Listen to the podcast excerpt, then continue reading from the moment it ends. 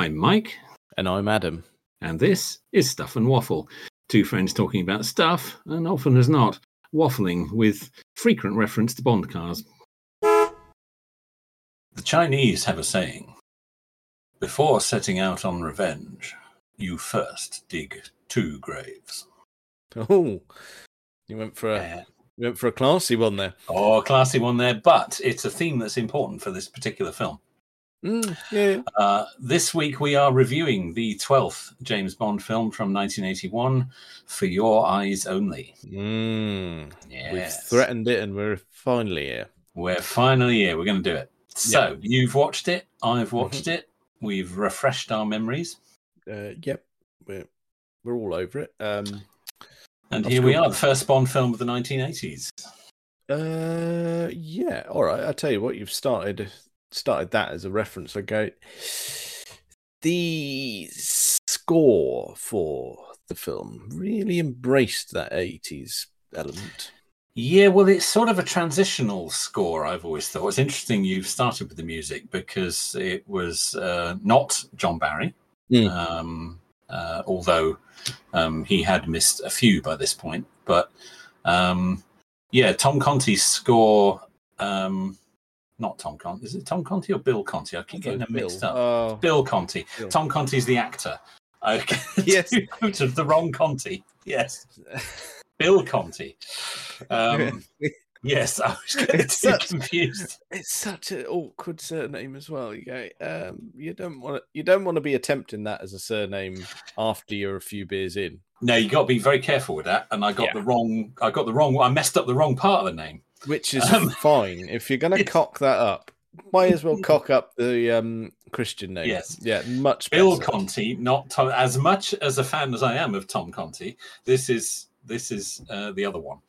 Yeah. Um, yes, indeed. His yeah, it's kind of my point was going to be that it's kind of a transitional score because it's a little bit seventies and a little bit eighties. Mm, I think. Um, yeah, yeah. but I do rather like it. Oh yeah, yeah. I think it works really well. Yeah, yeah. I got, I got.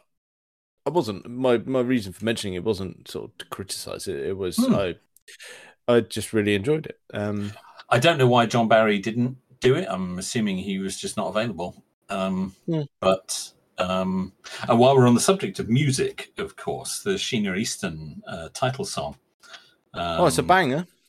It's a banger. It was the first uh, Bond song to be Oscar nominated. Ah, very it good. didn't win, um, but it was nominated for a bonus point. What won that year What won the Oscar for best song? for best song in 1981? I don't know. I'll probably kick myself when you tell me, but go on. You will. You'll say, "Oh, of course." Uh, it was Arthur's theme by Christopher Cross, Oh, okay. Yeah, that would make sense. which Yeah. was one of the other big movies of that year, the Dudley Moore. Um, yeah, yeah, yeah. yeah. That's good. I yeah. No, I'm happy with that. So there you go. yes, Yeah, that one. For Your Eyes Only didn't, but uh, okay, that's all right. Um, and also it was in terms of song, it was the, in the title sequence. First time the artist featured visually. yes, good, good little bit of trivia there. Yes, it was first time. Not the first time the actor playing Bond had appeared, but the first time uh, the singer of the Hmm. title song appeared. Um, I'm thinking the next time that happened, I believe, was License to Kill. That sounds right. I think Gladys Knight appears in that title sequence. I believe she does. Yes. Yeah. But that was going to be my guess. Um, yeah. But Um, um, yeah, I think it works really well. Classic Maurice Binder uh, title Oh, sequence. yeah, it's a good. one. Um, yeah, all the all the elements are there. Um, Yeah. Yep. and we start the movie with a very overt reference to a previous movie. Uh, yeah. Um, it's it's a, it's probably the the most uh the most reference we ever get to the past in the Roger Moore era. Uh, but, uh, with- Yes. with, uh, possibly the exception of well, to Spy Loved Me Yes. um, when um, what's her chops? Anya, Oh, that's the one. Major Amasova. Amasova, that was it. I was trying to get, I was sit, trying to get a Russian name um, out of the back of my head. It was not happening. yes, she Um, men- she mentions that he's been married, doesn't she? Yeah, and he he doesn't like that. He he clams up. And, and- All right, you've made your point. Yes, But this one is way more on the nose because he's at the grave. he's tending the grave, putting some flowers there. Apparently, it was done because this film wasn't actually written for Roger Moore. Right. Um, he had said after Moonraker that he was done. Um, his four picture contract had finished, and he said he wasn't going to do any more. Um, so they wrote For Your Eyes Only with a view to introducing a new actor. And this Hmm. was a way of linking the character back, saying, no, no, it's the same guy. Different, might be a different actor, but it's the same character. Look, we're linking it all through. Hmm. Um, but then, as Roger did for his last three, he signed on again at the last minute um, and ended up doing it. But I still think, even though it's him, um, it's a it's a really nice Yeah. introduction and it's a nice link back to the past. Um, and the pre-title sequence starts the whole revenge theme, which runs through the whole movie, and is the reason I chose that quote to to kick us off. Yeah, yeah, yeah, yeah. That's that's a fair comment. Um, yeah, because not only do we have the reference to um the, the misses in the ground, we've Hmm. also got um. Uh, Sorry, it's delicately put there. Yeah, it's well done. Yeah. Uh, we then get well, we get uh, not a direct reference. It's never written down or spoken, but uh, it's Blofeld. it's very obviously supposed to be Blofeld. We Mm. never, yeah, um, uh, yes, uh, it's Blofeld as he sort of would have been at the end of On Her Majesty's Secret Service. We'll skip over the fact that he looked completely different in Diamonds Are Forever. Um, but uh, yes, it's bald Blofeld in a wheelchair um, with the neck brace. So it's Which- exactly as he was at the end of On Her Majesty's Secret Service. Yeah, which is the only way that that would make sense if because you go well. Well, why has he still got a temporary neck brace on? Is he that accident prone? Yeah, has he had another tumble since? Yeah. Something else happened to? Has another spy had a go at him? Yeah, It's, it's, um, yeah, it doesn't. Yeah, the, timeline is slightly screwed up at this point. Um, you have to Hmm. ignore Diamonds Are Forever if that's going to make any sense. or it's another villain who happens to be in a wheelchair and have no hair and a neck brace, and Bond feels some need to revenge himself. I don't know. yeah.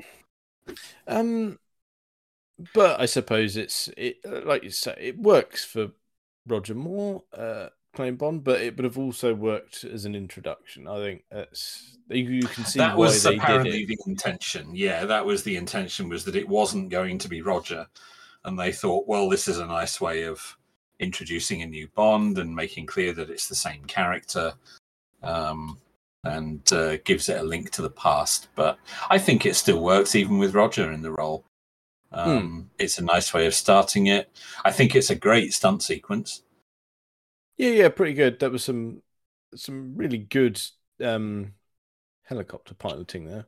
It's a really nice helicopter piloting shot over the old Beckton Gasworks in North London, which isn't there anymore. Um, but was at the time. It had been disused for a while, um, and I think it gives it a really nice sort of you know urban decay feel. Um, and um, yeah, it's a really good sequence. It is. Um did, did you get that line from I thought you might mention this. from Blofeld as he gets lobbed lobbed down the old chimney there?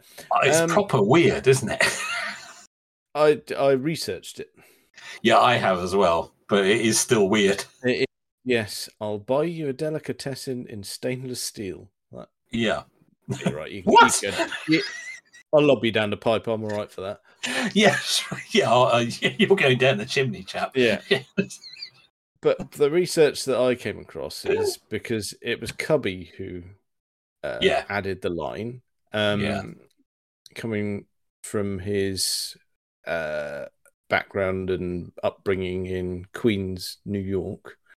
Um, Yes, and he's Italian American as well, Yeah. of course. So yeah. uh, and apparently, the Italian mafia in in these days uh, apparently they, they bribed people with delicatessens. Apparently, it goes all the way back to the days of Al Capone. Mm.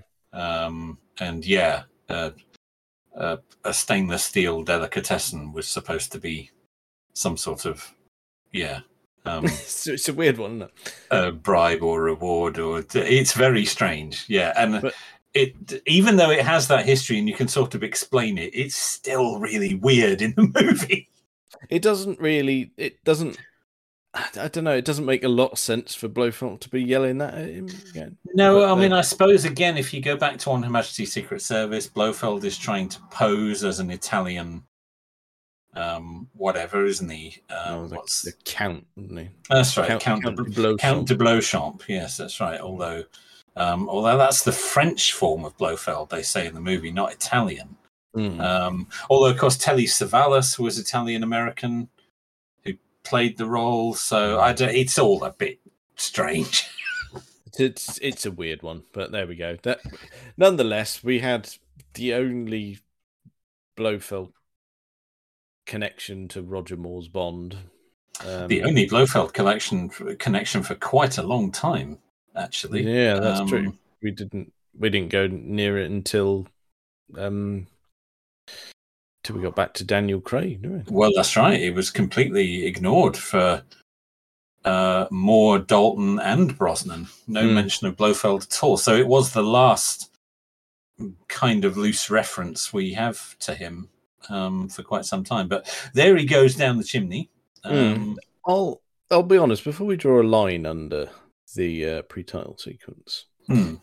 I if if I if it was me, if I were Bond and the the old vicar comes out and says they've sent a helicopter and it's an emergency and they go, Uh, oh, yes, yes, it usually is. yes. And there he is. He Bond jumps in, starts strapping himself in, and then your chirpy little vicar looks over with a face of sin and does the old um north, south, east, west. The sign of the crucifix. Yeah. yeah. Uh I'd be getting out of the helicopter fucking sharpish. Well, it is a bit. It is a bit odd, isn't it? That vicar Um, is dodgy. He is dodgy. Is he in on it, or was he Hmm. really just relaying a message? Or yeah, that's Hmm. a bit strange. And also, the helicopter is Universal Exports branded, which means if that's their cover organization, it's completely blown because the villain is obviously known enough to put the Yeah. decals on the helicopter. It's it's not working for anyone there, is it? no, clearly not. That that story is out. So Honestly. Um it is a really good sequence, though. I mean, there is no doubting the difference between Roger Moore and back projection and the actual stuntman um, Uh, aloft on the helicopter. The, the, Mm. It's you know, um, uh, and that was Martin Grace, I believe, uh, was the stuntman doubling for Roger in that. very good. um, who later went on to suffer hor- horrific injury during the filming of Octopussy. But we'll come back to that when we review that film. We'll But there. um, yeah, Martin Grace doubling for Roger, and his stuff is fantastic. You know, hanging off the skids of the helicopter and climbing around on the outside. Yeah, fair play. Um, yeah, really, really good stuff. Uh, and the the helicopter work in that, and weaving in and out of the buildings and the Mm. chimneys and Impressive. all the, all the bits of the old gasworks. I think that is a it is a brilliant stunt sequence. Mm, yeah, um, very happy with that. Yeah. Um, Yeah. And the bit I I don't know if it's in the documentary on the DVD. Um, the bit where the helicopter flies into the building. Yep. Apparently, the way they did that. Um, well, there's two parts to it. There's the helicopter in the building, and there's the helicopter exiting the building. hmm Apparently, they mounted the helicopter on a pole attached to like a railroad car, Oh, okay. and they ran it through the building on rails with the rotors running and Roger Moore in it, so that they could get the camera right in close on it, and it looks Oh. like the helicopter's flying straight through the building. That's, um, yeah, that's that's done well. Yeah. Um, and then to exit, they used um, a foreground miniature to make it look like it was flying out of the building, whereas in fact it was flying past the building, Oh, okay. which Well, uh, is also quite quite clever stuff. But Yeah, that came out um, quite well, to be honest. I think it works incredibly well. Yeah, I really do. Um, for a pre-title sequence that are usually quite kind of throwaway, Mm. um, I think it's one of the best action action sequences in the whole film. It is really good, and it it it really brings us back to doing it properly after um, Well, Moonraker. yes, I mean this film represents a sharp change in direction for the series, doesn't it? Following Mm. Moonraker, um, which apparently came from Cubby. He Yeah. said, "We're not, we're not going to carry on down that down that route. It's we're we're going too far, um, and we need to come back down to earth. And I want a pop, I want a proper spy thriller, and I Mhm. want." I don't want all the gadgets and I don't want all the nonsense. I don't want larger than life, overblown villains. I want a proper Fleming spy thriller, and I think that's what we get. Yep, yeah, we got that. We keep it really simple with the fact Mm. we've got we got Cold War going on. We make we got the Russians ultimately wanting their hands on the on the goods. Um, Yeah. yeah, and it works. I think it works. I think it's got very realistic villains. Mm. Um, there's nothing in it that's overblown or unrealistic. It's really down to earth. Um, it is a proper spy thriller, Yeah, yeah. and it's kind of the first one we've had for a while. Yeah, I mean, you could all, like you're saying, it being a proper spy spy thriller. You can you can tie it all the way back to from Russia, uh, from Russia with Love and the Lektor. Um, we've just Yeah, got a can. modern version of that. Yeah, kind of a modern take on that. Um, they take some nice bits from the. Oh, it actually wasn't a book, was it? It was, it was one of Fleming's short stories. Yes. um, was for your eyes only. But again, they uh, they pick some nice bits out of it. Mhm. Um, but I think the series needed to change direction at this point. I think it was the right call. Yeah, I think they got away with Moonraker. That was that was gonna that was a good hit. Um, but if they'd have carried on, that would have tanked. Yeah, it would. It would have taken them in a direction that just wouldn't have lasted. I don't think. And I think Eyes Only sets a really good style for the movies that followed it. Yeah, Um, yeah, I think it ca- it perhaps helped that they didn't think when they were writing it that they were going to have Roger Moore. Mm, Um, they weren't sure who they were going to have. Um, Hmm. But I also think that he kind of embraces the the darker style. Although I know he had a few problems with some of the scenes in this movie. yeah, yeah. I know we've mentioned Um, a few of those we'll- before, but We'll come on to those, but um, I mean, the only thing I would say is while it's it's really good, and you could probably argue it's his best one. Um, uh, yeah, I think for me it probably mm, is his best. Yeah, you can see that um, visually he's getting possibly a bit a bit old for the role. Yeah, he's on the brink in this Mm. one. Yeah, he can just about do it, but Yeah, again, they've given him a very young female lead. that's the problem, isn't it? Yeah. I mean, she was only, what was she, 23, 24, something like that, I think, Carole Bouquet. Yeah, you go. Um, that's that's well, that's just not good. It's, and although he doesn't do anything with her until the very end of the movie, Oh, um, yes, with the where the the title of the film gets used horrendously. yeah, yeah. Anyway, we'll come on to the ending because Oh, there's, there's lots to talk about with the ending. Yeah, yeah. Not that But- bit, fortunately. no, Um, not that bit. Um, but yeah, it, it was the the the the the last three of the Roger Moores all. Well, I suppose Octopus he doesn't because they cast him against the leading lady who's the same age as he is. yeah, um, that, that's that's more tolerable. You don't have to look away. That works fine, but this one's yeah, it's it's getting a little bit.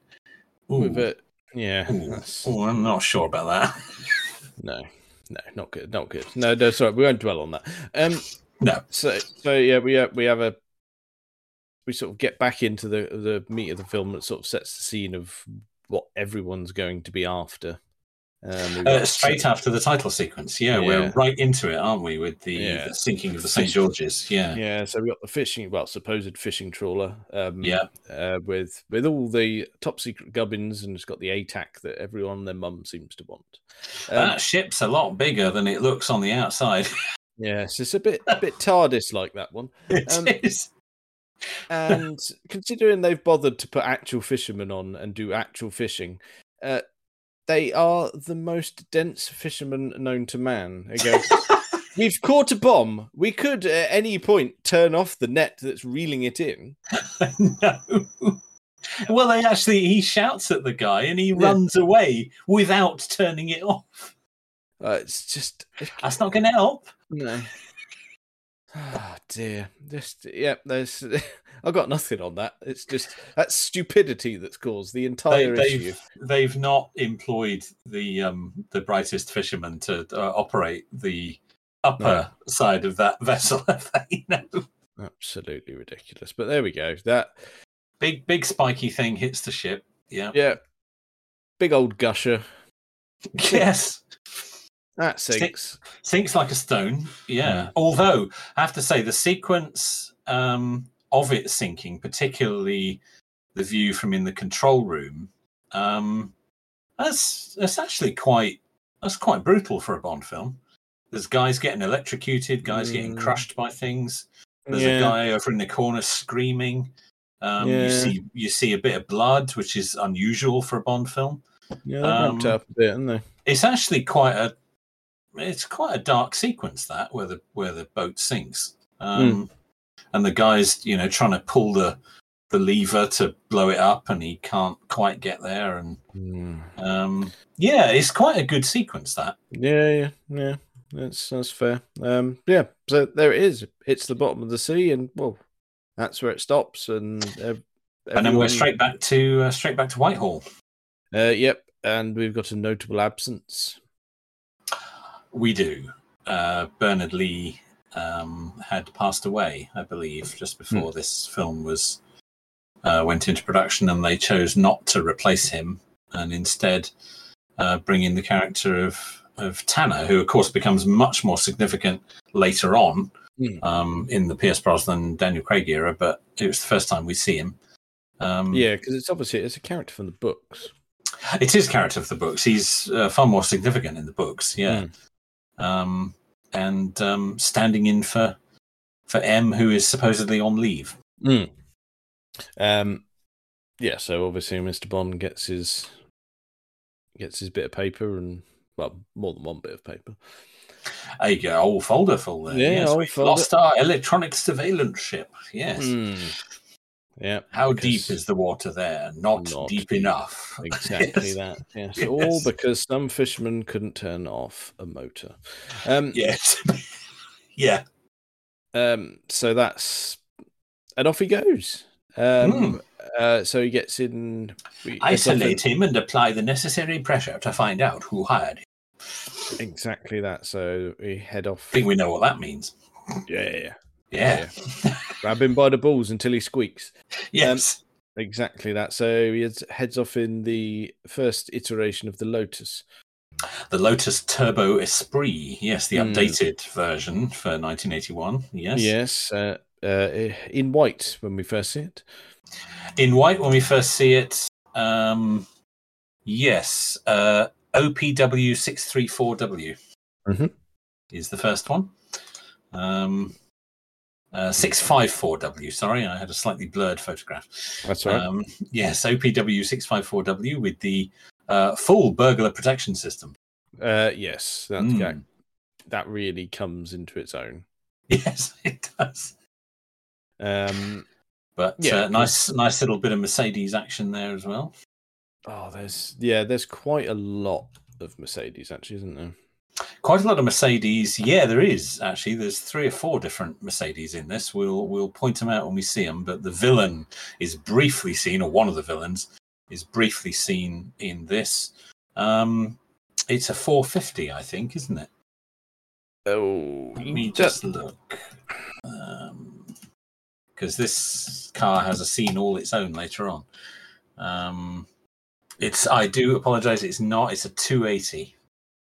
Right. Okay. It's a 280 SE. Is the car we're talking about at the moment? The silver uh, Mercedes Saloon.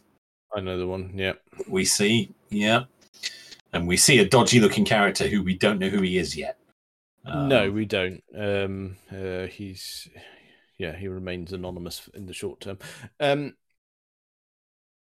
so yeah, there, there's a bit of bit of snooping around. Then Bond gets Bond gets collared, doesn't he? Um, He he does. He's not as stealthy as he could have been there. I don't think. No. uh, no, no, no, awful. In fact, actually. Uh, yeah, pretty pretty crap to be honest. Yes, yeah. So there we go. He really lets himself down a bit there. Yes. yeah, they know precisely who he is as well, so that's that's gone well. yeah, they do, don't they? They just they look at his gun and just know who he is, which is a little bit tricky. But um, Yeah. So there's Yeah. that all happens. Then we've got Matey Boy says, Right, well, go and deal with him. I'm going for a swim. Um oh And it's- yeah, and this swim is a bit short lived because he's had an arrow right in there. Um yeah, that's gonna sting, isn't it? hmm. Yeah, uh so that gives Bond the opportunity to uh, escape, and antics ensue, and we end up with a. Oh yeah, you mentioned the burglar system. That that comes into its own at this point. it does. because he finds the person who fired the arrow likes a bit of that. Um, Yes, drags her off to his vehicle, only to find that there's a a, a grotty henchman Uh, trying to have his way with it. kaboom! Yeah, bang. Yes. Um, Well, I hope you have a car. mm. uh, she does, She does have a car. Yes. yes. Um, and and it's one that's well, it's earned its place in Bond history, isn't it? it really has the little yellow 2CV. Mm. Yeah, uh, no one expected that. No, Um, and it's a it's kind of a light moment in what is a fairly serious film. Yeah, um, but I don't think it's they don't make it overly light, do they? No, no, it's okay. It's not. It It's not works. comical. No, it works. Um, and you could probably argue actually it's probably the better vehicle for these tiny little windy roads. Well, I can't see the Lotus uh, having fared too well on all those twisty little lanes. No. No, well, certainly better than the um, were they the Peugeot 504s they were being chased with. Peugeot 504s with the with those ones with the wonky boot. Yes. Yeah, that's fine. It's- Yeah. Sorry. yeah, yeah. Don't worry about Um, that. Um, Yes, they keep up with the Citroen quite easily. hmm. Um, but Uh, uh, it does have a maneuverability that they don't. Yeah, I mean, th- in fairness, they would have been well away if they'd managed not to tip the bugger over when that bus blocks the road. They could have been Yeah. gone Um, into take the low dis- road. Yeah. Mm. Not that oh Yes. yeah. th- So that's Yeah, they have to roll that that bad boy back over, and Hmm. um, uh, don't mind if I drive, do you? Hmm. Yes, and then we get everyone's favourite line. Um, go backwards, forwards quickly. Oh yeah, go backwards, forwards quickly. Yes, good, good. Yes. What what does that? What, what are you What are you talking about? What what are you on about? Is that was that her way of saying, "Go on, do a cheeky J turn"? Yeah. I Maybe. don't know. I, I don't know. I really I don't, I don't know what they were getting at with that line. If It's slightly strange, that isn't it? Yeah, I guess she Mm. just means just move in any direction. Don't just sit here. But they had only just come to rest, having rolled down a hill, Hmm. yeah, odd one that, but there we go.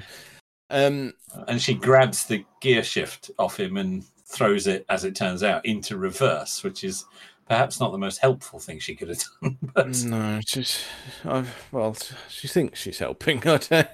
I well gets him out of it, doesn't it? But Hmm. um, it's quite an amusing sequence, and then the whole lover of driving the country and all of that. Oh yeah, yeah. through the through the olive groves. Yep. Um, Which is just as well because I can't stand olives, so the more of them they destroy, the better.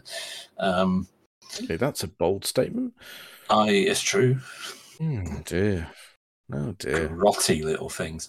No, Um, no, no. You just haven't had the right ones. I uh, well, that could be true. Um, every one I've had so far has been utterly revolting. Oh dear. Well, uh, no, we're, we're down some sort of olive rabbit hole. Let's not do that. We've gone, gone off there, yeah. Um, so yes, an amusing little chase sequence there that leaves one Peugeot upside down and the other one in, up a tree. yes. Um, and um, oh, we haven't been properly introduced. Hmm. There he is again, classy as ever. oh yes, Um. yeah. So where where are we going from here? We end up we end up in a more snowy climate from here, don't we? No, no. We we next see them. Uh, they're in a little cabin, um, where they're uh, where he delivers the line. In fact, that I used at the uh, top of the podcast. Oh yes, you. you They just yes, have a little chat. Yeah, um, I do. Olympic recall. has a flight at eleven. He's getting her out of the country. That's it. Yes, I recall. Yeah. Oh, Um, and but I'm not sure because I mean the the theme of revenge runs through the whole movie. Hmm. And the line that I quoted at the beginning, he's like saying, "Oh, you don't want to go out on revenge. That's that's dangerous business." Yet Hmm. the movie started with him getting revenge. She's already got revenge on the guy who actually killed her parents. Mm, True. I mean, Now she's argue- af- now she wants to find out who paid him to do it. Hmm. Um, and Bond's sort of making the point that you're going about this all the wrong way because if you if you kill everyone you come across, we're never going to find out what's going on.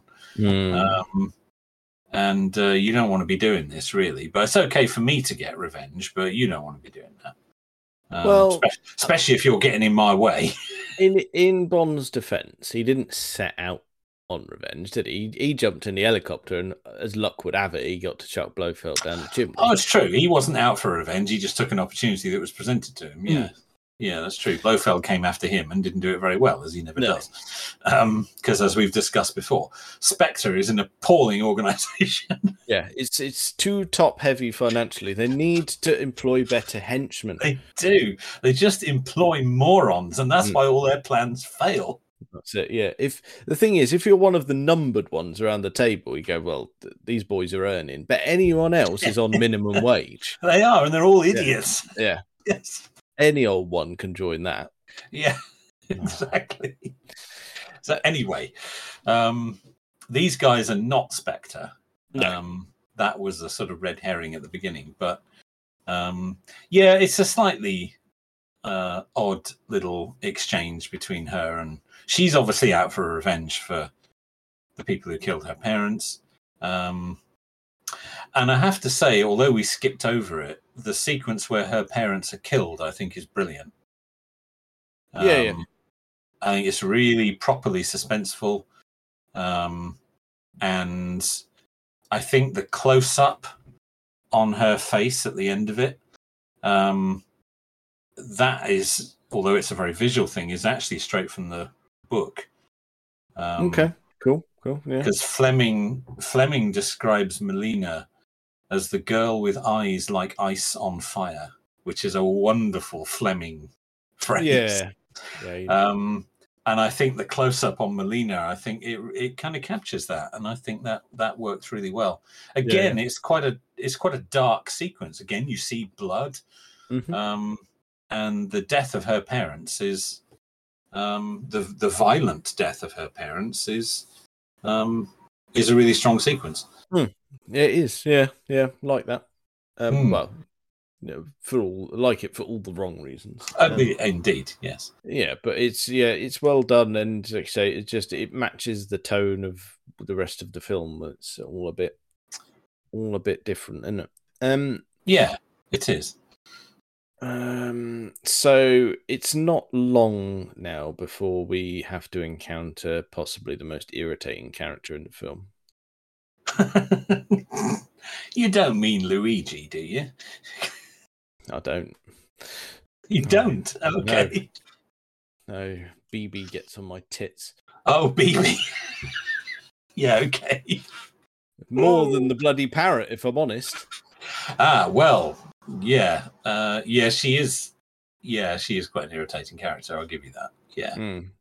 yeah, Yeah. Um, It's And mm, uh, but at least they managed to draw the line at that of him not just giving in and going, "Yeah, go on then, let's have a go." Um, No, he he does sterling work resisting her. Yeah, mind you, there's not even though in reality she was she was actually only a couple of years younger than Carole Bouquet. But yeah, it's but it's it, it is the character bloody annoying. yeah, she is annoying, and I suppose she's supposed to be. Um, yeah, yeah. Although quite what Kristatos is doing with her, don't- we don't need to look too deep into that. Yeah, let's Um, dwell on that dirty and that- bugger. that is hinted at. Oh, it is towards the end, isn't it? It's, yeah, it is. She references it and go, "No, that she's a bit. He's a bit I, too kn- old." I know what us." you want, but I'm you're too old for me. Yeah. Yeah, yeah. That's her line in the sand, is it? Bloody hell! Apparently, Yeah. yes. She was all right with things up till then. Mm. Oh dear. Yeah, No. strange relationship there. Mm. Um, but I do like Julian Glover as Kristatos. Um, oh yeah, yeah, yeah, yeah. Well, he's really proper, good. proper actor that one. Though, proper actor, an actor who was considered for Bond himself at one point, Mm. um, but uh, was deemed too old by the time an opportunity came up. But Mm, yeah, probably right to be honest. yeah, but a fine actor. Mm. Um, also appears with Pierce Brosnan in the um, Fourth Protocol. Fourth protocol. Yeah, very good. Very good. Yeah, yeah, yeah. Connection there. Oh yes, well, we have another Brosnan connection in this movie, but it's a little further on. We do. Um, mind you, there's sort of quite a lot of famous faces cropping up, but we'll probably get to that when we get to the other Brosnan connection. Actually, um, Uh, yes, I think we will. Yes, Um, yes, because there is another. Yes, I know what you're referring to. We'll come on to him, but um, yes. So where are we? I've lost where we are. Um, uh, well, I jumped straight to BB being bloody annoying. oh, you um, did. Well, we see her, don't we? Because he he meets Ferrara. Yeah. Um, who I thought is who you meant as the most annoying character. No, not at all. No, no, no. I, I tolerate him all day long. No, not him. Okay, fair enough. Um, but yeah, he um, he meets him and he tells him a little bit about Kristatos um, and says he set up a meeting with him. They go and meet Kristatos. Uh, he tells him all about Columbo. Not that one. No, Um, no. No, just one more thing. My Yeah, wife's a big fan of yours. No, not not, Not that, that one. No, That's we'll, we'll review that a different time. that Yeah, would have been a strange turn turn of events. Mm. Yes, if we'd have got that Columbo, okay, well, hang on, hang on. that would have just been weird. no, we we get we get a greasy one instead. Um, We do. I mean, I, that's not disrespectful. He is quite greasy. Um, Uh, he is, yeah, that's true, but he's supposed to be.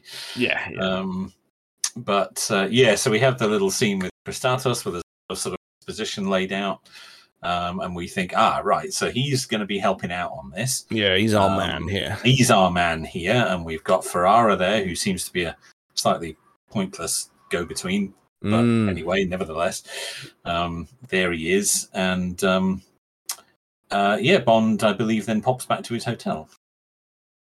Oh yes, and that's where we because he meets BB initially there, doesn't he? And then then the She's hotel- skating there. Yeah. Yes, that's right. Yes, and he says, "Oh yes, I Miss Brink skate, which is her trainer or whatever they are, Yeah, um, yeah. coach, um, whatever the name yeah. is." Yeah. Um, so he, he he knows of her. Um, uh, yeah, a little bit of argy bargy with her at the hotel, where he's having none of it. No, no, none of that. Thank you. Um, And then we're then, as you were about to mention, then we're off for a bit of skiing because we're now in uh, Cortina, um, Yes. rather than uh, Greece. So uh, Greece, where was no, where was no? He was in Spain, wasn't he? Spain, yeah, yeah, yeah, yeah, yeah. So we've gone to, uh, and this is a point I'm going to come back to is the the time scale here because it has a point later on that I've been thinking about. Hmm. So the St. George's sinks. Minister of Defense is told about it. They bring Bond in, tell him about it. He goes off to Spain. He then. Oh, in fact, we skipped over the scene with Q because he then goes back to London. Uh, Gets told off for allowing Melina to stick an arrow in the guy they wanted to question. Oh yes, we forgot about Q and his magical computer. That's right. Goes down to see Q, and oh, I see you've got Lotus back together, and and then he the magical computer that can draw faces, Mhm. um, or cutting edge stuff, um, and um, they identify- banana. Yeah. yes, yeah. that. Mm. Oh, and the lips. Oh god. Yeah. anyway, identifies him as a bit of a nasty bloke. He then, and to, you know, the Greek police or the Greek Secret Service think that he is at this moment in Cortina. So Mhm. then he goes off to Cortina. So we're we've been in three different countries to this point. Um, I just think we want to keep track of how long things are taking because I think it has an, it raises an interesting point a little bit later on.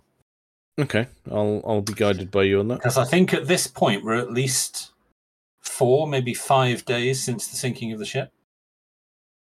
Right. Yeah. it's got to be. Yeah. it's that, got to be minimum, that seems about right. given how much zooming around he's done. Mm. Um, but anyway, come back to that. Park that thought for for a minute. We'll do. Um, and yes, we skipped over Q and his magical computer.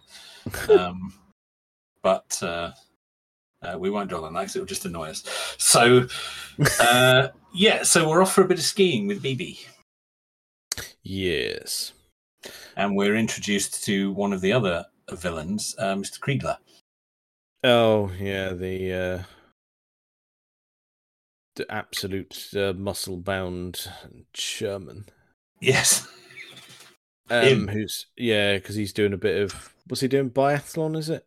Bit uh, is it biathlon or triathlon? No, I don't know. Um, One of the, do a bit of skiing, do a bit of shooting, isn't it? Basically, it's a strange sport, that isn't it? it's very European, isn't it? Go, It's "Right, very European. I'm gonna go for a quick ski, but I am taking the gun. Yeah, I'm going to have a bit of a shoot, and then we're going to have a bit more skiing. Yeah, it's biathlon because triathlon also includes swimming for some reason. I don't know. Oh no, I think triathlon's different. I don't think you get any shooting with that one. That's, Oh, that's do you not? Okay. No, I think triathlon is is that is that running, swimming, and bike riding? Or I think I Oh, don't know. maybe. It- I don't it- know. You can you can see it's not our area. It's really not an area No. that we're experts on, isn't it? Strange No. that. Yeah. Mm. Um, maybe that's why we're both such fat. But anyway, Mm. um, Phil, um, please correct us when you listen to this. yeah, you'll know that sort you- of nonsense. Yeah, You've done these activities and you've done them rather well. Bastard. um, uh, yeah, you are irritatingly fit. Anyway, not like that. oh, Um, no, no, I'm not going all Huw Edwards on it. No, it's, oh, Oh, dated. no. it. that's dated the recording.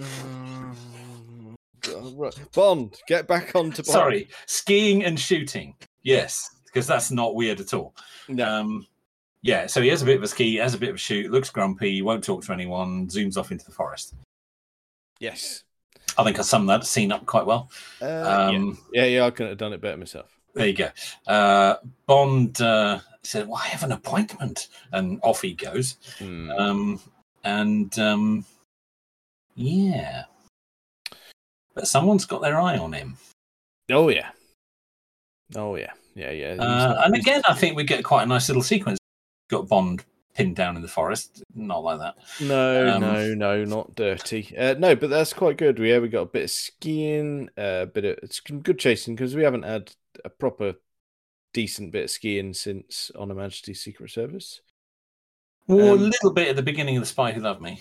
Yeah, not as good as this. So. No, no, no. This is this is proper. Motorbikes in it and everything.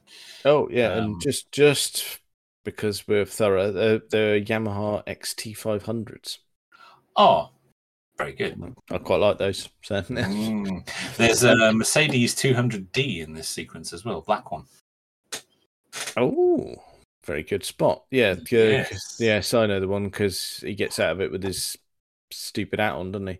Um, yeah, it is a ridiculous. Yeah, Yeah. he's done nothing for the look there, has he? The menacing look. No, No, no, that's that's toned it down. If anything, the, the furry headwear with the flaps. That's no, that was a bad call. That yeah, yeah. All that sinister, that's gone in one fell swoop. You made yourself look like a tit there, didn't you? Yep. Oh dear. Uh, anyway, I digress. headwear there. Um, yep. So we get a bit of that. Um, and Bond obviously escapes ultimately. Um, Ultimately, yeah. Kriegler gets a my. PPK. Oh, he doesn't say that in this film, but he does. he Um, does. Well, he, he he sort of loses it, and then Krieg, what's his chops? Kriegler shoots it into the distance, doesn't he? Yeah, fires that away. Yep. Uh, yeah. But the chase carries on, and then ultimately he's he's got his fancy skiing gun that gets a bit bent, so he lobs it at him, and then he gets really cross and lobs a whole motorbike at him.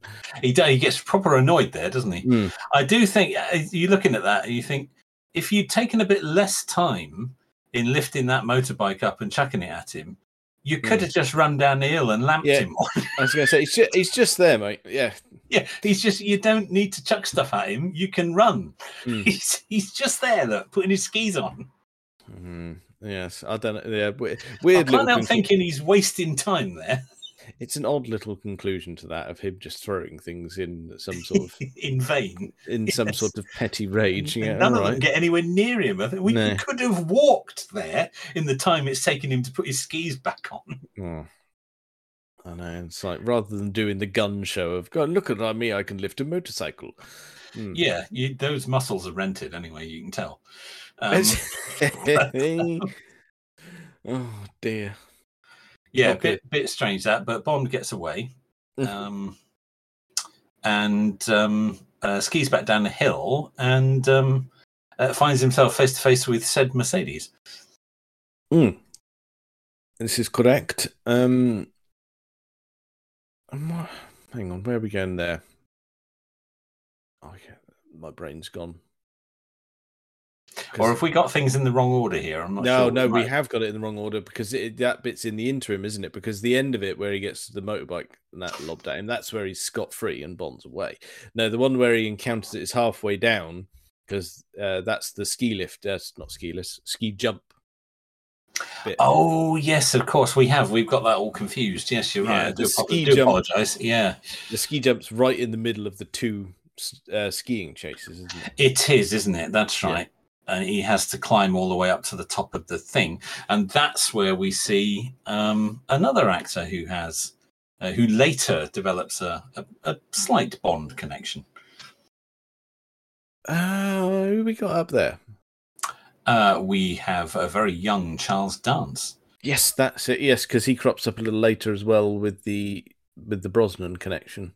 Yes, he does. He comes up again in a later scene, but of course he goes on play uh, Ian Fleming in the TV adaptation of Goldeneye. But I'm Um, afraid in this he's a bit of a shit. He he he never well he never speaks. Um, No, we don't get that full Charles Dance delivery, do we? we this? do not in this. No, And he don't. and he's he's overburdened with hair in this. There's a lot of that going on, isn't there? That's yeah, quite a thing he's got going on there in Hmm. this. Yes, indeed. yeah, not Um, used to that. But I guess in it, I mean, at this point, he was completely unknown. Yeah, yeah, I don't think he would have done much. I mean, I can, I can even for thoroughness, I shall look him up and to see where in the timeline that sat and whether he'd done anything of of note. Hmm. There we go. I'm going in. But given Uh, that it's a non-speaking role, I can't think he would have been. He wouldn't have been commanding much, Uh, I wouldn't have thought at all, actually. much Oh, at this point. No, I, oh, I see. IMD's performing superbly. There we go. It's some. I mean it's still a Bond film, so you know, nice work if you can get it. But um, it is a Yeah. non-speaking role. No, really, uh, he had done a couple of TV things, but nothing worth getting excited about. He'd been in a few TV series, but as a, Hmm. a one episode of.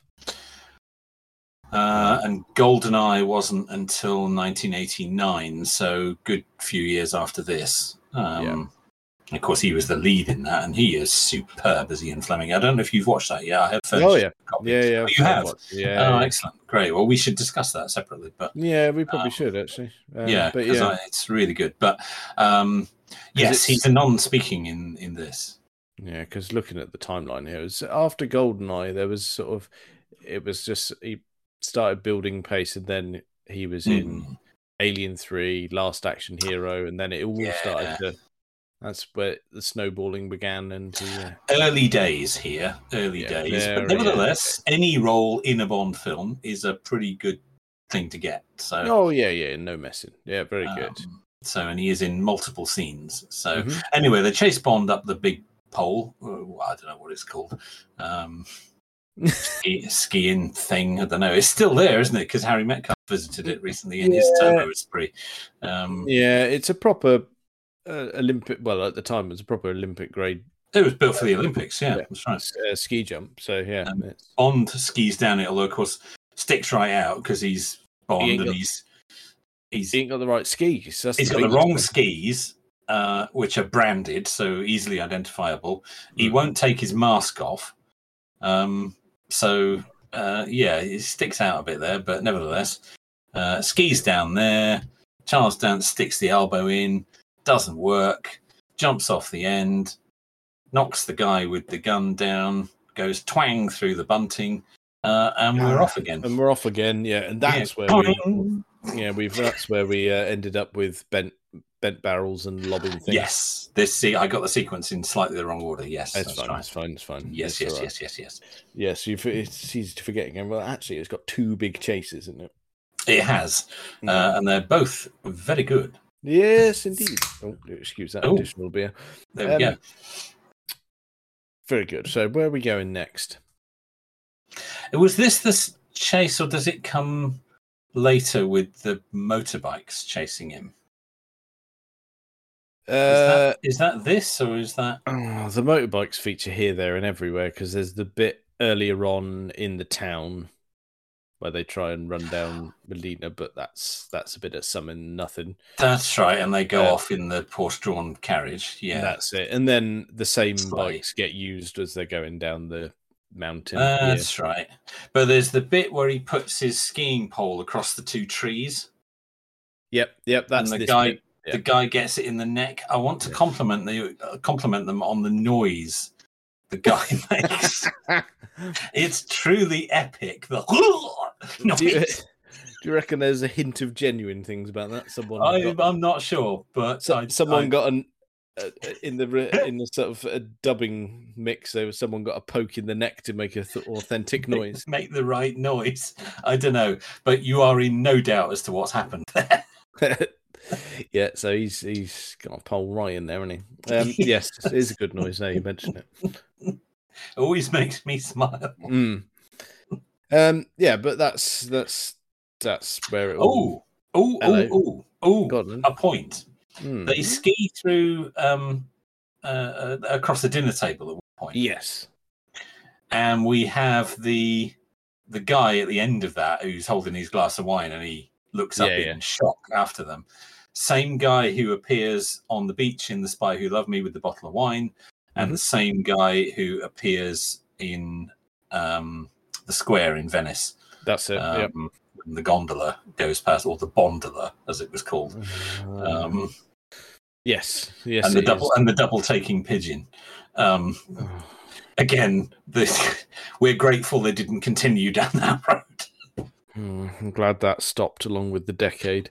Yes, Yeah, That's indeed. oh god, yeah. Uh, we will Um, get to it, won't we? But We will have to do it, but nevertheless, it's the same guy. It Um, is, yeah, yeah. And good in to- the in the credits, he's listed as the consumptive Italian. I've never spotted that. I like that. it's there. It's um, yeah, it's fairly accurate, isn't it? Yeah, he's always got- he's he's a bit half cut in all three films. Yes. And always, always. But at no- point has he learned No. that.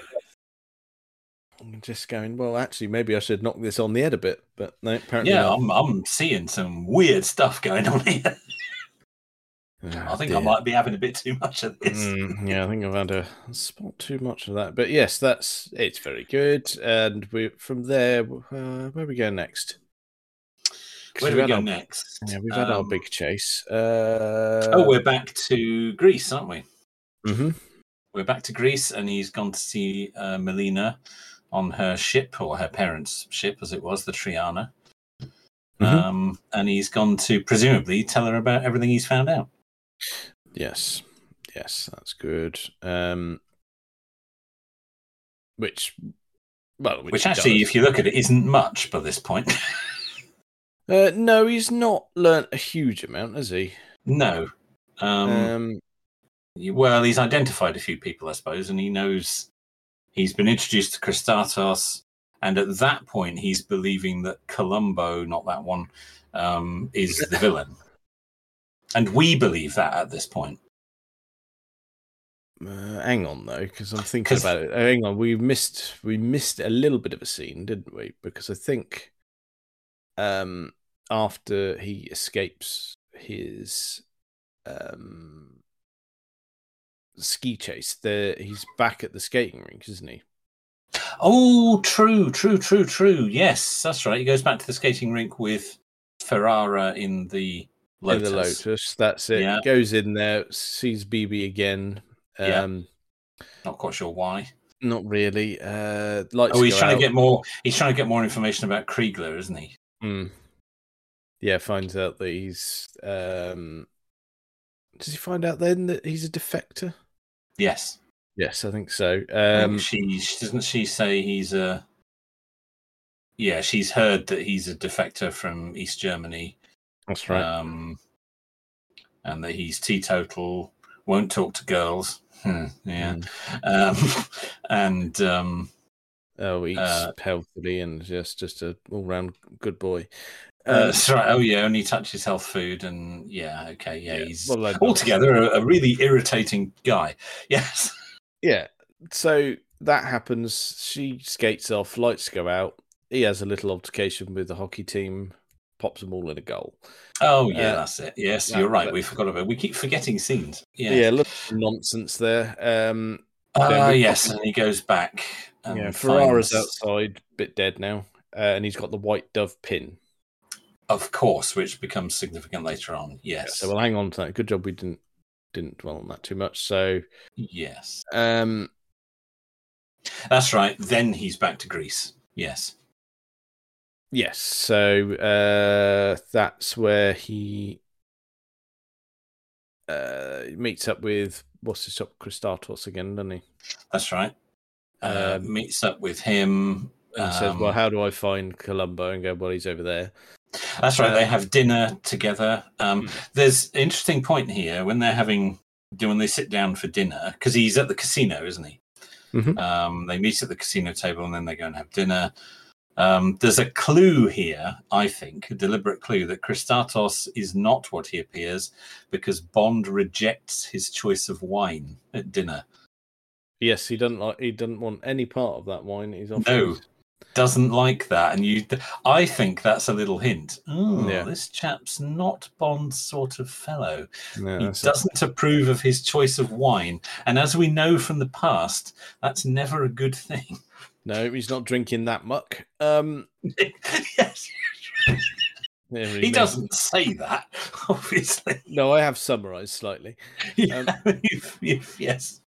Um, and also, actually, like you mentioned the casino. Um, I wondered while I was watching it, going, is this the last time until Goldeneye that we see Bond playing Baccarat? Oh, good question. No, I don't think it is because don't we see him? Don't we see him playing in License to Kill? I thought that too, and I wondered whether that was just blackjack. Oh, well, it might be if you're going to be as specific as the actual game. Then yes, yeah, that was yeah. I was. It was the game I was being specific about. Yeah, I couldn't guarantee it was Baccarat in License to Kill. No, it's hmm. But he. He goes. He's at a casino in Octopussy, but they don't play Baccarat, do they? What are they playing in that? Um, because he plays Kamal Khan, doesn't he? oh, Um, they oh yeah. He's fiddling with his dice, isn't he? Yeah, that's exactly that. Yeah, I can't think of the name of the game. Um, No, I can't either. But no. It's not really all in the wrist, you know. Um, Right. But yeah, no, it's um. Hang on. uh, yeah, I'm going to Google it. Yeah, you Google it because I was trying to Google it, but not having much success. Uh, backgammon, of course. For goodness sake, yes, there we go. Yes, of course, it's backgammon. Yes, no, you're right. You could, yes, I think you could be right. I think you could be right. Um, that this might be the last bit of uh, um, last bit of cards we see for for quite a while. Yeah, Yeah, I just yeah, just did a bit of googling on license to kill, and it does very much look like blackjack. it's blackjack. Okay, well, which is cards, but yeah. But it's Um, not. It's not it, is it? So, it's not baccarat. No. Um, so there we go. That's, right, because Kristatos makes a reference to um, I'll play a little chemmy in reference to Chemin de Fer. So Hmm. Yeah. um, that would be uh, consistent with that. Yeah. Yes. Okay. There we go. Sorry, Yeah. I, I digressed a little. But yes, I think there's an interesting little hint there when Bond rejects his choice of wine for their dinner. Um, Yes. Because they order the same food. He said, Mm. oh, an excellent choice. I'll have the same.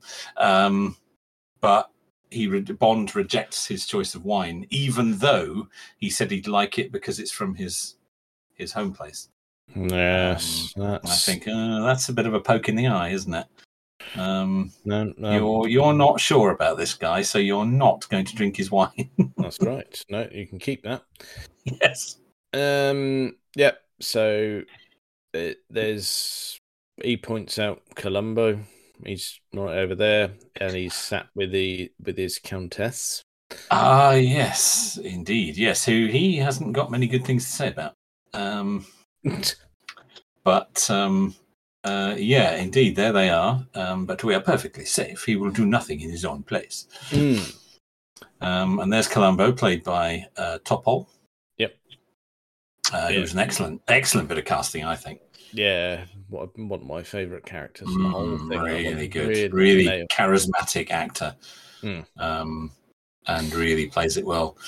Um, yeah, nice little scene that where he's you know telling him all about him, and um, and they change the candle at their table, which Bond looks suspicious at. Yep.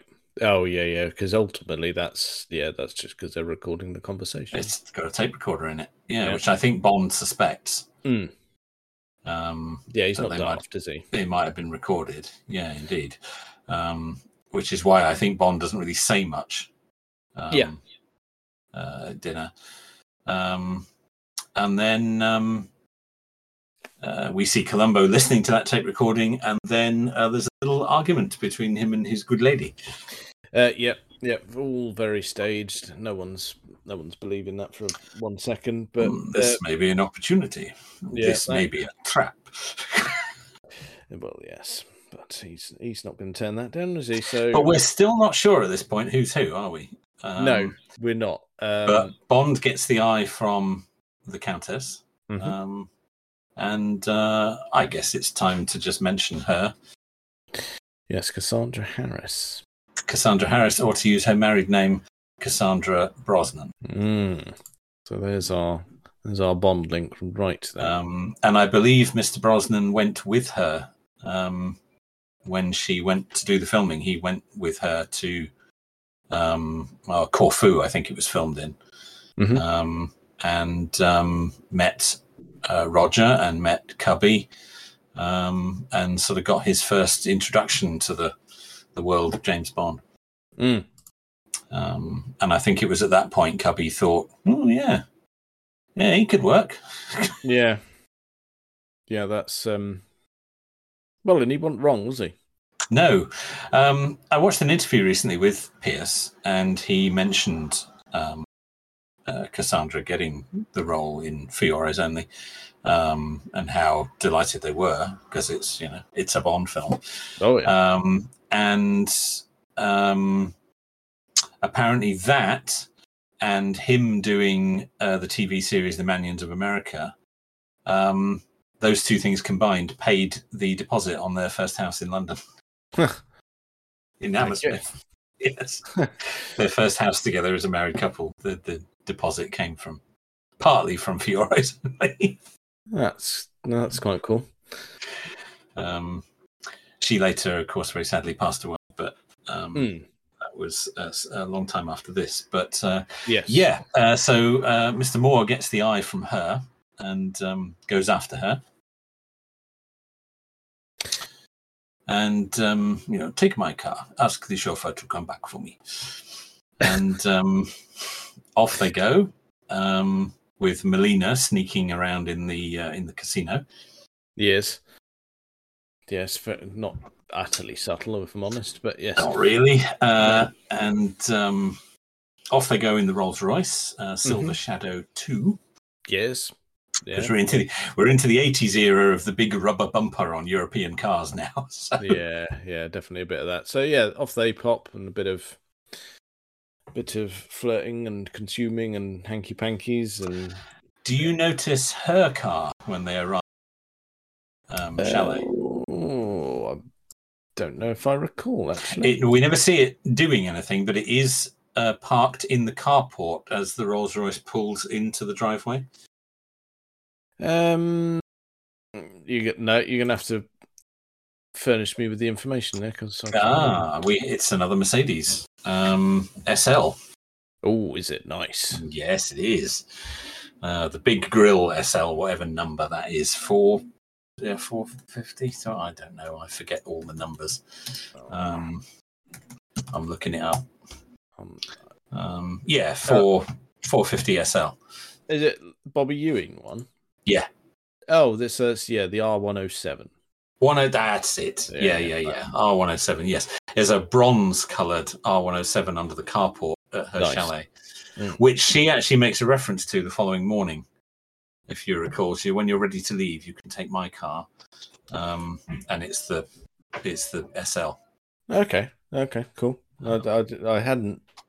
I hadn't um, Ah, a car spot that you hadn't made. Very good. I like that. Yes. Yeah. Next time you watch it, you spot it. It's just in the Oh. corner. I will. I will. Don't you worry. yes. I'm gonna have a right old rummage.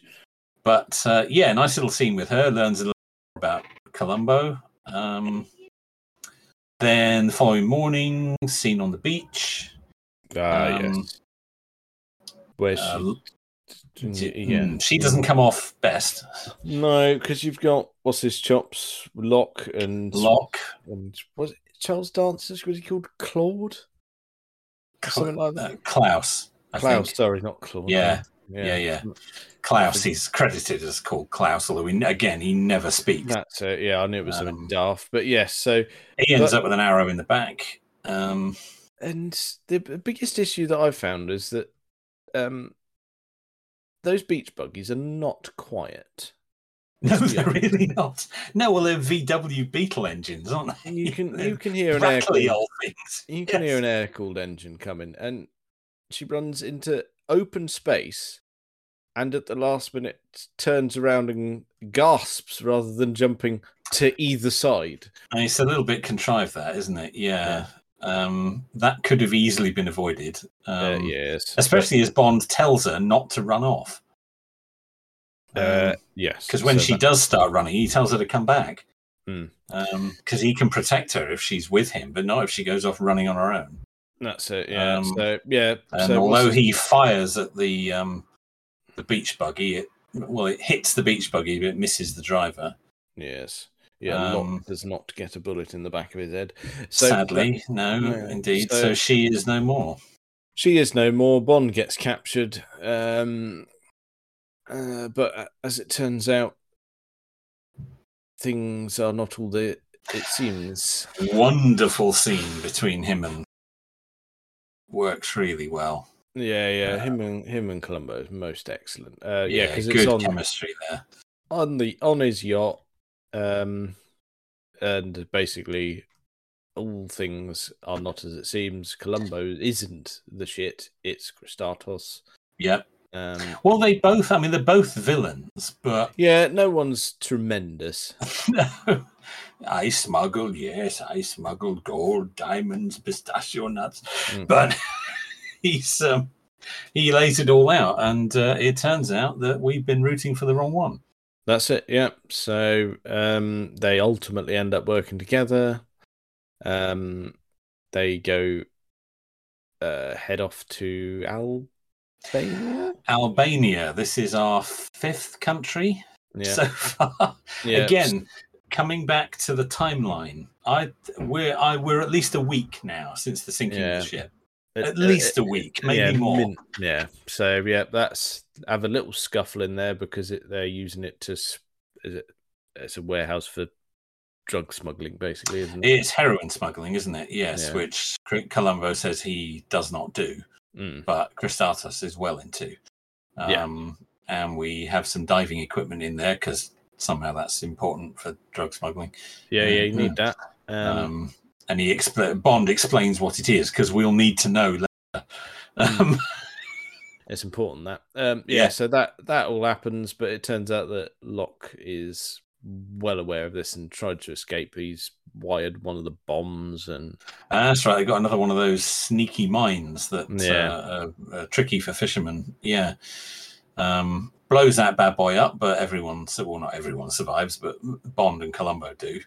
Bond, Columbo, and Locque's well out of there. He's jumped in the car and headed off, but He's Bond- off in his Mercedes. Yeah. But Bond has cut him off because he's thundering up those stairs. Um, oh, he's a bit wheezy. A little bit, yeah. I mean, Yeah. So yeah, he appears in the little tunnel, doesn't he? As a as a shoot, gets him As a shoot. shoulder. That's right. The car goes spinning off through a wall and ends up balanced on the edge of the cliff.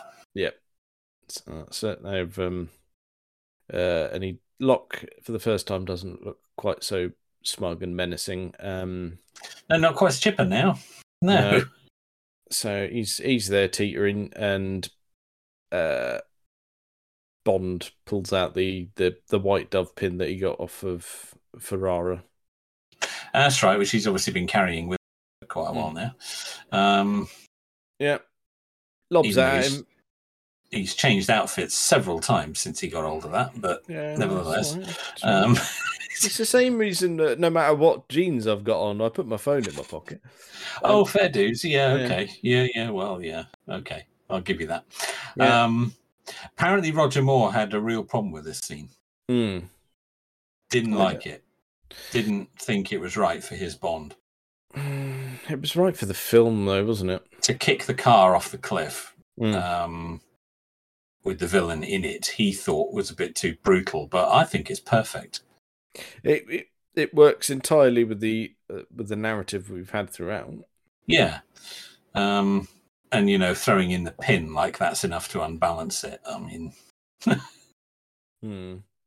um, but he does kick it. He definitely Oh, kicks it. It's not the pin is not the reason it falls off. Quite so no, he definitely kicks it. Yeah, there's, there's Um, a good old kick. Uh, so yeah, that's him. That's him a deaden.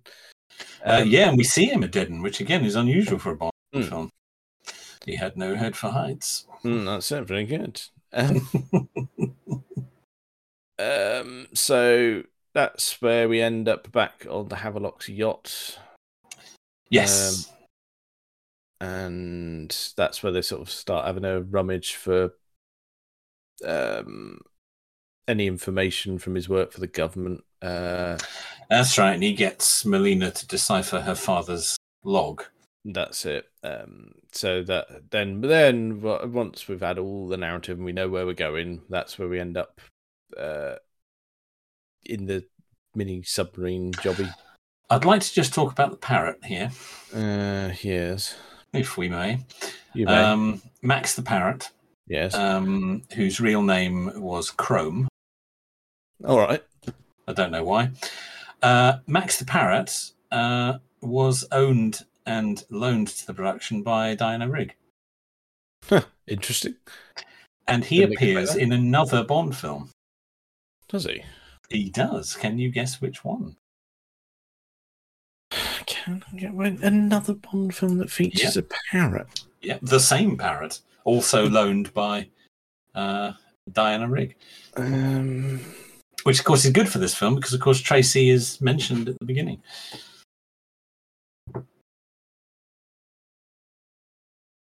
Oh, um, in the kitchen, uh, um, the safe house that's not very safe. Yes. Living Daylights. Living Daylights at the Blayden Safe House. Yes. Yes. It's the same parrot. Shittest safe house ever.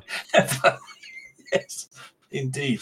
Mm. Uh, yeah, apparently John Glen thought it was kind of cute to have the same parrot. Yeah, Like there that. as well. So Yeah, he yeah. he had a word with Diana Rigg and got her back. Apparently, the parrot also appeared in um, the Pink Panther Strikes Again with Peter Sellers. okay. There's a parrot in in one scene in All, that. over, all over the place. That parrot's earning better than we are.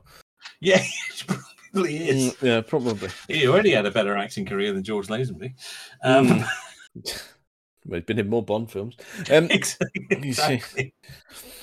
oh dear. Um, right. Just thought I'd mention Max the parrot. Um, No, like that. Yeah, give us a Um, kiss. No, no, no. We're getting there. We're getting there. so, So down yeah, they go. down they go.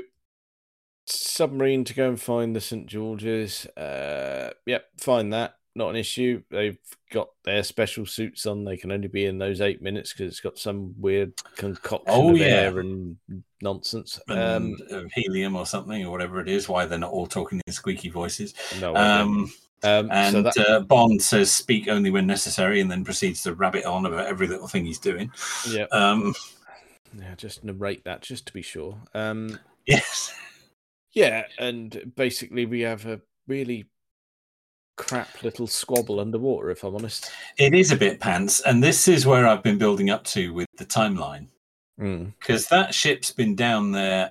I, th- I think, if we're honest, it could be up to ten days at this point, I mean, at an absolute minimum. given all the whizzing around that there has been. Yeah. Oh, the bodies floating around in that control room don't half look fresh to say they've been in seawater for ten days. Oh, they are super fresh. Let's be That that's going to be grim in there by this point. I'm no expert about corpses, but I think one's been underwater are going to be a bit on the old bloaty side. Yeah, that's Mm. yeah. Those guys look like they've been only been in a couple of minutes. Mm. I mean, obviously they had only been in a couple of minutes. Well, yes, obviously it's shot in a pool at Pinewood, but yes, um, but yeah, I, I get what you mean, but I suppose they can't be too. no, they can't. And I know it's a more realistic film, um, but yeah, if they'd been accurate on that, uh, uh, well, I think they just they just struggled to get an 18 certificate on it. Yeah, yeah, it's a bit much that. Um, Yeah, bodies do not stay like that in seawater. No, no, rough. Yeah, Um, yeah. So crap squabble. it's a bit of uh, a pants scene, that, it isn't is, it? uh, Really, um, it's- it's a bit of an anticlimax. It is a bit rubbish because they have a little squabble in their diving suits. Then he has his head blown up in the the one was wearing the big fat suit. Oh, he puts Um, the big ticking thing on his head. that's- Yeah, that's that's it. right. And- yeah. Oh, it was the detonator for the ATAC, wasn't it? Yes, it was. For Um, some reason, the lever wasn't pulled. Mm. Yes. Oh, I didn't know you were a detective. Um, Genius. The fact that it's still in one piece is a clue. tit. Um, yep. Then and it there's a looked like it was still transmitting because they Yeah. knew it was down there. Dear. Then we got the squabble moves up to submarine level of squabbling. Okay, that's that's crap as well, if I'm honest. Oh, with Timmy Mallett and his little little Yeah. beepy machine. Yeah. Yeah. Um, so we get a submarine. He he presents no sinister threat whatsoever. not not great that. Um, but yeah, that's that's fine. But there we go. Bond and Melina they got an ATAC. Off they pop. Um, they get scooped out of the water by a yacht, only to find out that Kristatos has been a bit of a shit. He's Um, commandeered the old Triana there. Yeah, yes, that is now, and as is the ATAC, that's been had away, and then as every Bond villain known to man, they are rather than killed on the spot. Let's have a bit of fun with this. Oh, the old variation of the keelhaul, which is from the book. Hmm. Actually, the the the sort of punishment or their attempted death is is from the book. Yeah, Um, we do find out in this sequence that he is intending to sell the device to the Russians. that's right. Yep. So that ties that all together, and why we've got General Gogol at the beginning. Yep. Um, yeah, so that's it. They get flung about in the water a bit.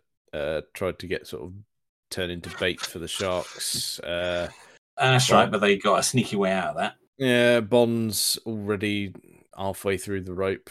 Um, then once they are, they duck under, and um, magically, Melina has already ditched that diving gear from way back. May I mention a little bit of trivia here at this point? Mm. Uh, I don't know if you know about this or not. You might do. Um, it turned out that Carole Bouquet couldn't dive. She had a sinus problem that meant she couldn't dive. But Uh, they obviously had underwater sequences to do with her character. hmm. The way they did that, um, they obviously filmed some stuff with a with a double um, Yeah. in real water, but with uh, for her um, stuff where you can see her face, that was shot at Pinewood on a set that they built and lit to look like underwater, with big fans blowing to blow her long hair, and then cut into the movie in slow motion with bubbles super superimposed on the top. That seems like a lot of work. But it works though, doesn't it? Yeah, I, I can't I say I, think never it really works. noticed. You don't notice. I think it works really well. Mm. Um, and it was because they found out quite late in the production that she couldn't dive. so apparently it was John Glen who came up with the method, director who came up with the method of, well, we'll get some big fans, we'll build an underwater set, fairly simple, um, bit of temple, you know, yeah, uh, light it so it looks like it's underwater. Roger can be in full scuba gear, um, and we'll just yeah, we'll just blow her hair with big fans, and then cut it into the movie in slow motion. And Hmm. I think I think it works. Re- it's a simple effect, but I think it works really well. yeah, yeah, yeah. Uh, I'd, I- like I said, never noticed. That's quite a, a good way around it. Mm, that was quite pain clever. in the ass, but fair play. Yeah, a bit annoying, but you know, they it was too late in the production to not you know to use a different actress, so they thought, well, how can we get around this? Um, Mhm. And there's only a couple of sequences where she's underwater, so Yeah, um, uh, yeah, it Uh, works well, I think. that's it. Yeah, so that's all good. Uh, well, well, that's it. They've so after we've had the bait where they the underwater bit is they're going to find that diving gear that was down there. That's right. So- they tie the rope around the boulder, Hmm. snap the thing. Um, uh, Chris down there. Dartos, of course, in classic Bond villain style. Uh, they must be dead. Um, That's it. So that's all fine. Uh, so yeah, we're not going to check. No, that they've they've go and get some air, get back on the yacht, wonder where the bloody hell they're going. Max tells them they're going to Saint Cyril's because he's very useful. He's good Um, like that, isn't he? Yeah. Yeah, Repeats Q, moan, Q moans that um, there's too many of those, but Columbo likes ah no no monastery. Yeah. Yes, indeed. He knows. He knows He knows. So where we used to hide from the Germans. that's it. Yes. So that that happens. Uh, we get the bit of tension with the whole rock, rock climbing stuff. Quite, I it's quite good that rock climbing sequence. I quite like it. Yeah, I don't Um, don't mind a bit of that. The fall off the top, where Bond gets a boot in the mush, Hmm. um, that was done by Rick Sylvester, who also did the uh, skiing off the mountain at the beginning of The Spy Who Loved Me. Okay, yeah, I suppose it's in a similar sort of vein, isn't it? Yep. Um, one thing that the only bit that bothers me about that is the uh, there obviously they have someone climbing a rock and there's a really long long off shot and it's tiny tiny little dot on the side of the mountain yeah. and then they cut to buddy Columbo and his lot waving at him and saying, "No, no, don't go up. There's someone looking over." Again, how on if that's the scale we're dealing with? What do you want about? You're five miles away. how's he, how's he going to see hand Yeah. gestures? I know. That's it's the only bit that I would deem utter nonsense. Yeah, you're right. Yeah. They they had a lot of trouble with that sequence. Um, Mm. uh, you've probably heard the stories about this because it was a real monastery on top of the mountain. Yeah, yeah, Um, but the monks didn't want them filming. They didn't approve of James Bond, and they didn't want them there. Um, And they were like hanging out, washing and draping sheets over the roofs of the buildings, and just doing things to try and ruin all the shots and getting in the way and putting up banners and all kinds of things. Um, and the Bond production went to the town the mayor of the town and said, you know, we you've given us permission to film up there, but these guys are getting in our way and causing trouble and stopping us shooting. And apparently, it's like a hundred year old debate that's been raging in this tiny little village where they had to decide who owned the monastery, whether it belonged to Oh, the monks okay. or whether it belonged to the town. And they finally had to decide this issue in court after all these decades. Oh, for goodness sake. And apparently, there was a load of people in the town that were ready to go up and like throw the monks out because they were really pleased to have a Bond film shooting in their little town. Yeah, yeah. Um, and they were getting quite fed up with the monks who were. And there's some still shots you can get behind the scenes stuff where you can see uh, the buildings all draped with washing and sheets, and you know the, the monks all getting in the way. Um, so they could only film it from certain angles.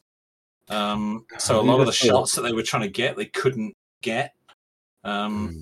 so I wonder if what you're describing is a function of the fact that they actually were quite restricted in what they could film. Entirely possible, yeah. I mean, who knew Um, that you're going to be dealing with rowdy monks? Well, Um, who'd have thought? yeah. Yes, exactly. But they caused no end of trouble.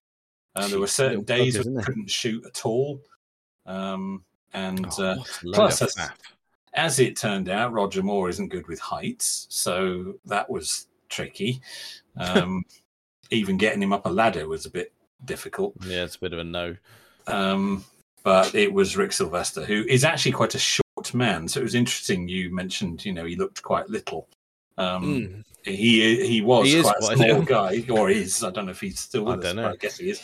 Um, but uh, I better look him up because if we get a fact like that wrong, Yeah, you better do that. Yeah. So yeah, we have that. Bond gets up there, then gets kicked off, then goes up there again, and it's, it's that all happens. But no ultimately gets- gadgets used there though. I like that. No gadgets. No, no, places that's to climb back up the rope. I thought, yeah, that's that's clever. Yep, that's good. I liked that. Um, yeah, so he he gets up there and ultimately releases the the basket thing that normally gets people. It can be from, operated only from the shed. Yes. which which is it can only be operated from the shed. So if you're the last person there and you leave, then you're buggered. The, You're bo- the basket is Yes. just at the bottom. You can get in the basket and stay there. That's your lot. There you go. Yeah, it's not a great bit of design, I grant you. Awful. Uh, yes, uh, Rick Sylvester is still with us, but he is now 82. Okay, so he probably his rock climbing days are behind him. Uh, He's probably done with that now. Yeah. That's fine. Um, so up there, quite a lot of scuffling going on up there. Bit of Kriegler fighting with Bond. Uh, that Oh, he gets a spike up his rock, doesn't he? Yeah. uh, right up there. Um, so that's not very pleasant. Um, but ultimately gets flung out the window and then flung off a cliff, pretty much, wasn't it? Uh, yeah, he's all done. All Yeah. done. Um, yeah, he's and- gone, which I think we're all quite pleased about, aren't we? really? Yeah, yeah, he can bugger off. Uh, Yeah. Columbo and Kristatos having a little bit of a scuffle. Oh, yeah, you're not as fast as you used to be. Mm, So Yeah. that's it. Kristatos escapes. Uh, Columbo in, is giving him a bit of a chase. Uh, he waits behind the door and he gets a ATAC to the guts, doesn't he? he does. Gets a handle right up the. Yeah. Yeah. So that that all happens. Um, then we get full circle for your revenge stuff right there.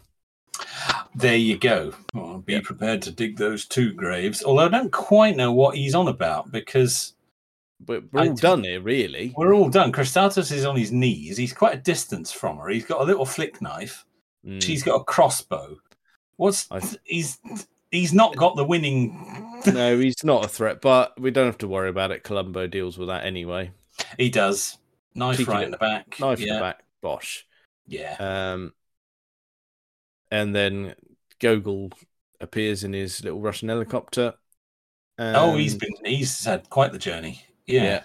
So that that goes well because after um after all that he uh and all this toing and froing, the the ATAC gets flung off the fucking cliff. Ah, yeah, that's right. Yeah, that's detente, comrade. Yes. Okay, right. So we've gone through the whole film there. And the thing that everyone wanted, you just lobbed off a cliff. You don't have it. I don't have it. yes. I think that's a strange choice. Didn't your boss want it back? Yeah, true. Um, it's uh, yeah, but I'm, I wouldn't say it's anticlimactic. I think it's very Cold War. It is very Cold War, and Gogol stops his henchman shooting Bond. Hmm. Um, Niet, and Yeah, yeah. um, Yeah, yeah. That and Gogol finds the whole thing quite amusing. Yeah, that thing you say about the the henchman, that's important because you never want to escalate it. No, you don't. And he he clicks the gun like he's about to fire at Bond. Mm. Um, and Gogol stops him. Uh, as you say, that's quite that's quite important. Yeah, yeah, Um, that's very of the time. Uh, uh, Like you Yeah. say, flinging it off, him stopping people shooting. That's it's all. Everyone knows how to play the game. They do. You shoot him, and we've got a whole other thing on our hands Yeah. here. It's more Yes. than just paperwork here, dickhead. yeah, that's right. You are going to escalate this into a full international incident. Yeah, so Yes. that's You do not machine gun the British top spy over this, mm. um, which so- officially I'm probably not even supposed to be here. So yeah, quite. So that's that's all not good. Um, so yeah, there we go, and then it's back to your your traditional end scene of going right. oh God. That's the bit we are on about with the poor use of the line. This has no business being in this film, in No. my opinion. It doesn't. Um, it's just like oh dear. This is a sillier ending than Moonraker got. Well, yeah. I mean, after we get through the cringy bit of um, sort of um, Roger Moore moving into granddad territory. Um, Uh, Yeah. For your eyes only, darling. Like, no, dirty, dirty. Yeah, no, no, one wants that. Uh, but then we end up in, I don't know. We've got Q trying to connect everyone together because the Prime Ah. Minister would like to talk to Bond personally. Yes, and apparently there's no other way. There's a, a really tricky way of this Hmm. ship. Um, don't quite understand why it's so difficult. Um, but anyway, um, 007 on the line man, Mm. and all of that. Um, Yeah, so it's a very strange scene. yeah. So we get an odd portrayal of Margaret Thatcher. Oh, and Dennis Thatcher. Oh yeah, don't well, don't forget Dennis in the background having a fake. and trying to nick the sprouts. Yeah. Um, it's a very strange scene, isn't it? There's no other way of putting it. It's just it's weird. I don't know where that came from. I really It's don't. very weird. It doesn't belong in this film. No, it's. It, I thought you were trying to serious it up a bit, and you you've done that. And I know she was the prime minister of the day, but even so, um, yeah, it's just odd. It's really odd, but there we go. That happened. Um, Give us a kiss. mm. really, Mr. Bond. No, awful, awful. Having a little trouble with the line, madam. Oh, mm, yeah, not good. Um, and they go off for a moonlight swim. oh, Um. Horrible. And Yeah. then uh, closing titles. So there we are. Yeah. Um, we have Bond number 12. Um, and like we alluded to, sort of halfway through with our gibbering, um, I think you and I would both say our favourite Roger Moore one. I don't. Again, no arguing there, which is a shame. I don't. Th- yeah, I don't think I would. It is my. Fa- I I adore the man with the golden gun. Mhm. Um, I've got a lot of time for Octopussy, which we haven't reviewed yet, which came No. after this film. But I think, I think on balance, this was his best work as Bond. Yeah, and I think Mm. it's a really strong script. Oh yeah, It's a really strong script with believable villains, a believable. Thr- it's a proper Cold War thriller. It really is. Mm, Um, it's very good, very nicely done, very not its time. overblown, unbelievable characters who are Mm. trying to, you know, change the world. Um, uh, it's it's really genuine, and I think they did it really well. And I think they were, as we said earlier, absolutely right to change the style to a more real- realistic one at this point. Yeah, entirely agree. Yeah, I, uh, Um, you're not going to get any arguments from me on that. Um, and it's right up there as one of the good ones. It Yeah, it really is. Not not It just is. not just the best of Moore, but one of the best out of the uh, the back catalogue in general. I think it's a bit of an underrated film, and I think it's one of the films that you sort of non-obsessive Bond fan like we are, um, your average uh, watcher, it's probably one of the films that a lot of people have forgotten about. Yeah, it won't it won't be a go-to if someone No. a casual viewer said, "Oh, I'd quite like to watch a Bond film." It w- this would not leap to mind. No, I don't think it would, but I think it's, um, I think it's very well regarded in Bond fandom. Um, Mm, I think there's yeah, a lot to like fair. about it. I think it's a really good cast. It's a really strong story. I like the score, mm. um, and I think it provided. Um, it it was sort of it's the launching point for the Bond films of the 80s yeah, it is. Yeah, yeah. because they all follow a more serious, more realistic style. yeah, yeah. It, it's true. Even even the Roger Moore ones. They're, Yeah, they're- I included they- Octopussy and A View to a Kill in that. Yeah, they they they were very grown up, weren't they? Much more- earlier it's a it's a sharp change of style, and there are two halves to Roger Moore's era as Bond: Live and Let Die to Moonraker, and For Your Eyes Only to A View to a Kill. They are they're they're two separate. Uh, what's the word? Well, styles, I suppose. Mm. Um, very different. Uh, the '70s Bond films um, were uh, sharply different from the '80s Bond films, and I, I for the better, I think. Yes. Yeah, yeah, I think so too. It was it was very much time for a change. I think we all enjoyed the early ones, but we needed to uh, stop them in their tracks. Moonraker was going too far, and I think everyone involved recognized that that if they continued down that path, they were just going to get more and more outlandish, more and more silly, Mm. and before too much longer, they're making parodies of it, and it's you know uh, it would have been wrong. No one wants that. No, Um. And had they done that, I think we could have a series in the eighties. Mm, yeah, that would have been that would have been the final straw, wouldn't it? Yeah, I think so. So I think they made the right call at the right time, and I think this film is is brilliant, and it ranks as one of the best in my opinion. Yep. Uh, again, no arguments from me Um, on that one. So that that's our general consensus. Going well. You, I think we've watched it now. The collective of the, our audience should go and watch it as well now. So Definitely, lot to like here. If you want a proper spy thriller, um, this is the one. yeah, that's true. Um, so that's that concluded. So let's say what are we watching next? Well, we uh, have already agreed this, I believe. Did we? I can't remember. Oh, okay, you've forgotten. Oh, well, I could change direction here. Then you never know. We? Uh, I, mean, I don't know whether we discussed it on air or not, though. Oh, maybe That's we didn't. Maybe we didn't. I thought our next one uh, again was a, uh, a sharp change of uh, direction and a sharp change of era. Um, we were going to watch Die Another Day.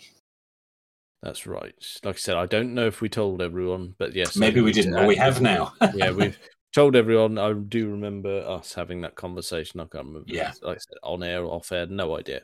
Die another day. Um, yeah, we're we're twenty uh, uh, 20 years. twenty-one. 21 years, in Yeah. fact. Yes, Yeah. 21 years into the future. So it's Yeah. a big change. Yeah, Um, a couple of Bond actors on. Yeah, Yeah, a couple of Bond actors on. We're the last of the Pierce Brosnan era. Um, Yeah. Very, very sad. Um, uh, yeah, we'll have a crack at Die Another Day.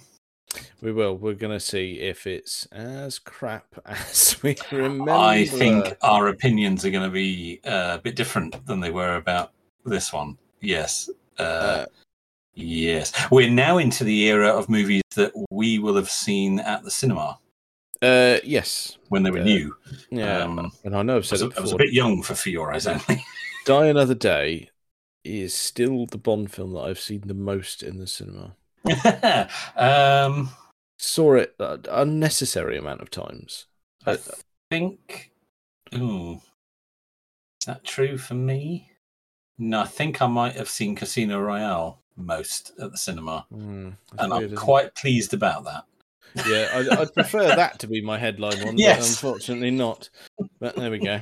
Okay, well we'll take that. Right, so We'll we'll have a we'll have the low point of the Brosnan era next.